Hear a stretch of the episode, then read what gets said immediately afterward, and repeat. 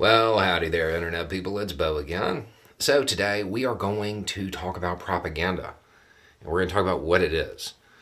Because in a recent video, I said something and it led to uh, a lot of questions.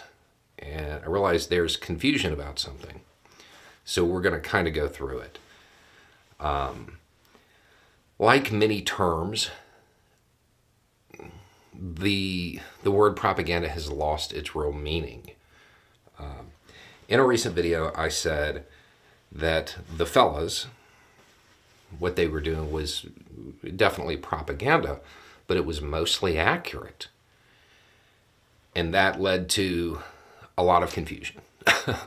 because I think most people today associate the term propaganda with something that is untrue a misleading narrative, something like that. It's not the case. It's not the case. Propaganda is just something designed to make you feel a certain way. Doesn't doesn't have to be false. Um, a lot of propaganda is true. In fact, the best propaganda is true. So what we're going to do is we're going to turn something from an objective fact and we are going to turn it into true propaganda. And then we're going to take it a step further and actually weaponize it and show how it would be used if you were truly a propagandist. Um, most of the time, the fellas stop after that first transformation. And they do most of this with humor, and we'll actually get to some of the things that they've done. Um, okay, so FSB estimates say 110,000 Russians have been lost or wounded in Ukraine. That is an objectively true statement. Okay? The FSB, Russian intelligence, made those estimates. Fact. That's a, that's true right there. Okay?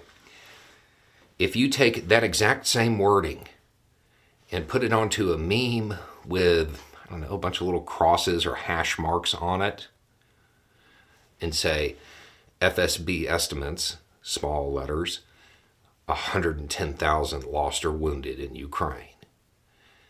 If you do that, especially if you were to, I don't know, translate it to Russian, that's propaganda. uh, that is designed to make somebody feel a certain way, right? You're trying to alter their emotional state.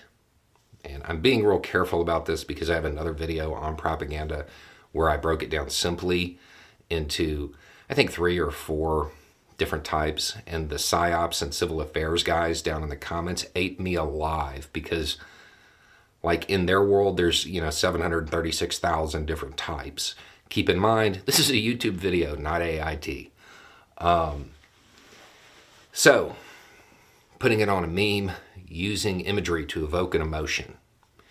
Objective statement, objective statement on the meme, but that's designed to make you feel a certain way about it. Now let's weaponize it. Okay? FSB estimates say 110,000 wounded or lost. The Ministry of Defense, Russian military command, says it's 30,000 or whatever. I don't know the exact number. What else are they lying to you about?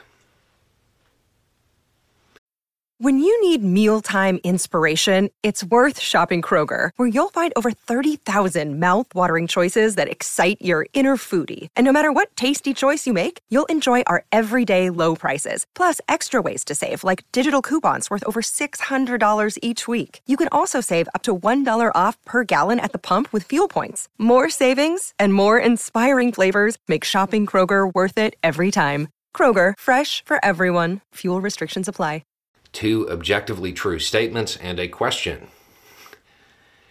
That is something that could be used, translated, and would would be best used against the civilian populace in Ukraine or in Russia and have it targeted towards them seeding that doubt that lack of willingness to commit to the cause Because, I mean, if they're not even going to tell you the truth, do you really want to send your kid to the grinder? Okay, so that's how something that is true can also be propaganda. Let's talk about something the fellas actually did. A while back, I got a message from somebody asking, genuinely asking this question. Basically, they understood that Russia was having a hard time getting parts for tanks. And somebody, a fella, told them the only thing they had a, a large quantity of was turret springs. This person who sent the message wanted to know where those were coming from and how you know how, how you could shut down that supply. If you don't know, turret springs aren't a thing. That's it's a joke about the turret flying off the top of a tank, the, the part that holds the gun, flying off after it's you know been visited by Saint Javelin. Um, that is normally the type of propaganda that they use. It's humorous. It's a joke.